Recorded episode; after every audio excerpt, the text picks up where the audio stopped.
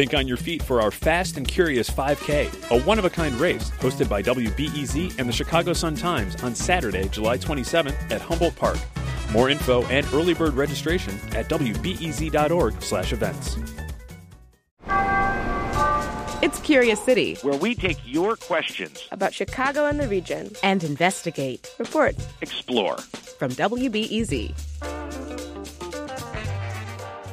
A hundred years ago in Chicago, two rival violent gangs were killing each other over territory, drugs, and gambling. They weren't Italian, they weren't Irish. No, these were Chicago's Chinese gangs, also known as Tongs. Never heard of them? Well, that's kind of how they wanted it. Warfare between the two Tong gangs was an insulated, secretive affair. This is Richard Lindberg. He wrote a big fat book called Gangland Chicago and it's got extensive chapters on the history of Irish and Italian gangs. But on Chicago's Chinese gangs, you only get a few pages. Asian crime in Chicago is not well documented simply because it was conducted under the veil of secrecy for most of its history. But I decided to try and crack this veil of secrecy to answer a question Curious City got from a listener who asked, how did these gangs get started, and what happened to them? It turns out the answers actually reveal a lot about a mysterious 1936 murder in my own family, and how many Chinese businessmen were forced to deal with the gangs or face the consequences. But more about that later. So, who exactly were the Chinese gangs or Tongs, and how'd they get to Chicago? Lindberg says there were two main factions the Hip Sing and On Leong. They arrived in the U.S. in the 1860s with early Chinese railway workers, and they offered protection for their members. This came in handy when Chinese workers came under attack for driving down pay here. So, as a means of self protection, the Chinese community brought this into the United States and then divided along the two traditional tongs of Hip Sing and On Leong, which were the principal rivals in the 17th century in China. These two rival factions operated from San Francisco to New York and in just about every big city with a large Chinese population. By the early 1900s, both chapters had established themselves in Chicago. The Tongs were secret societies. They were involved with drugs, gambling, and violence. But they also helped with business development and immigrant resettlement. And they solved all kinds of disputes in the Chinese community.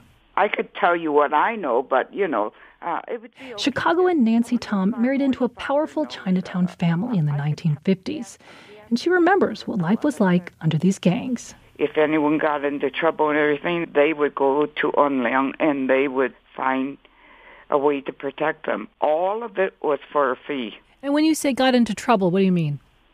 Say they stole money, all the way down to they would handle if you had family problems cheating on each other or say uncle stealing from another uncle. They would settle all of that. This settling could mean refereeing fights or getting one party to pay the other back. Tom says her own mother in law turned to the On Leong during a family disagreement about money. They didn't trust the outside because they didn't understand what was going on. So it would be better to fight with your own. So, for several decades, these tongs served as the banks, casinos, courts, and family counselors to the Chinese community. But there was also that dark side, largely hidden from the outside world and a younger generation of Chinese. It involved mysterious revenge murders between the two gangs. They happened in the early part of the 20th century and were known as the Tong Wars. My generation, and even my dad's, that meant you'd have deaths in the family you weren't supposed to ask about. Take my great great uncle John Eng. He was gunned down in 1936 by a killer who was also after my dad's dad, Grandpa Harry. Each year, when we visit our relatives in the Chinese cemetery, we get told the same incomplete story. The same one my dad recently repeated here at Uncle John's grave.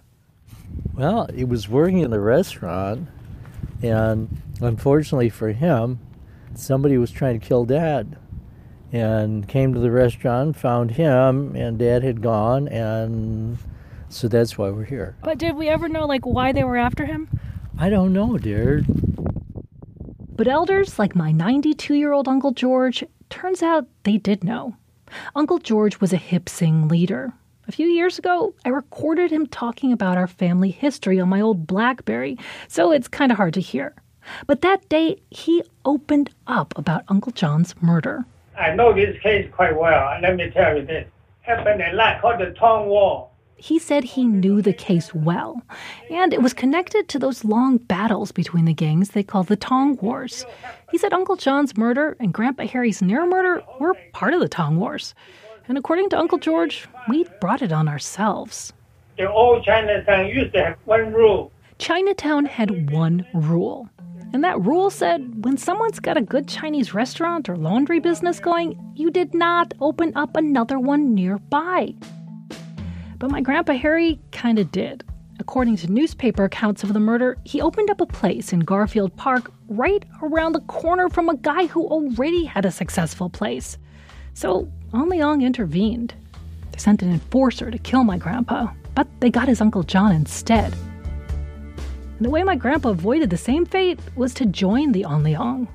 This allowed my grandpa to stay alive, build a restaurant empire, and have six kids. One who'd be my dad, which means I got to be born. This story from Uncle George explains a lot about how the Tongs enforced rules, sometimes with murder, or they could be bought off with a hefty membership fee. Uncle George says the revenge killings continued into the 60s, when the quote, big shots of the On Leong and Hip Sing finally held a peace summit in Washington, D.C. All the big shots get to Washington, D.C. We talk about why we have to kill each other. We should settle down without all this killing. And largely, the killing did settle down, with some sporadic breaks in the peace. But mostly, Hip Sing did its thing on the north side and On Leong on the south side. That is until 1988, when, with an informant's help, the FBI raided both Tongs. This led to indictments of Chinese leaders and investigations into the cops and judge who helped them. It also shut down their gambling shops, and Uncle George said that hit the Tongs hard. So Chinese gambling job is all finished. With the gambling finished, he says new membership really dried up. Other groups rose up to fill the same social service needs, and the Chinese turned to regular casinos for gambling. But that's not to say the Hip Sing and On Leong are gone. Both still have small offices in Chicago, but neither answered their phones or would talk to me when I paid a visit. The Chicago Police Department wouldn't say if it's still monitoring the two Tongs or any Asian organized crime in the city for that matter. So I thought this might be the end of the line. Until I did an interview the other day with a restaurant owner for my food podcast.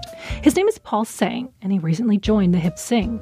So I asked what the Tong is up to these days. This day, Hip Sing is like a, a social club. We uh, just play some ping pong, uh, sing karaoke upstairs, something like that.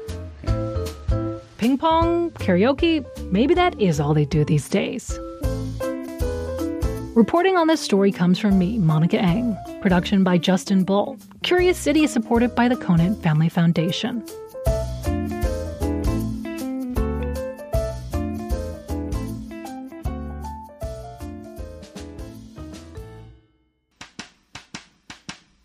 Hey, curious citizens. We are working on a story about tequila. One of the men most responsible for popularizing tequila in the U.S. was Don Francisco Javier Sauza, and he lived in Chicago for a while in the 1920s. We'd like your help reporting this story, and we know it's kind of a long shot, but it would be super exciting to find any record of Sauza's time here. So here's what we're looking for. Do you have any idea where we could find photos or recordings of Sauza's Mexican folk band, the Yucatan Troubadours? Are there letters or diaries that mention Sauza or his band? Are there documents mentioning tequila Sauza for sale or Prohibition era bottles of Sauza still floating around Chicago? If you have any clues, you can email curiouscity at wbez.org or tweet us at wbezcuriouscity or message us on Facebook. And stay tuned for the story.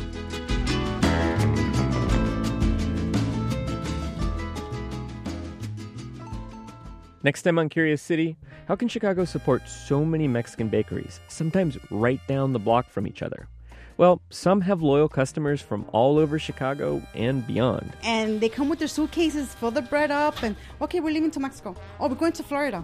Oh, we're going to Texas. It's unbelievable. But neighborhoods are changing, which can be tough on business. I would love to stay in Paston. Uh, the rents are getting high. Making it as a Mexican bakery. That's next time on WBEZ's Curious City.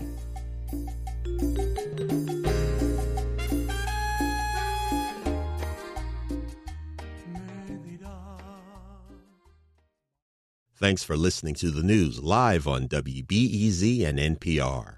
The WBEZ stream sounds great in the kitchen on your smart speaker and anywhere on the WBEZ app.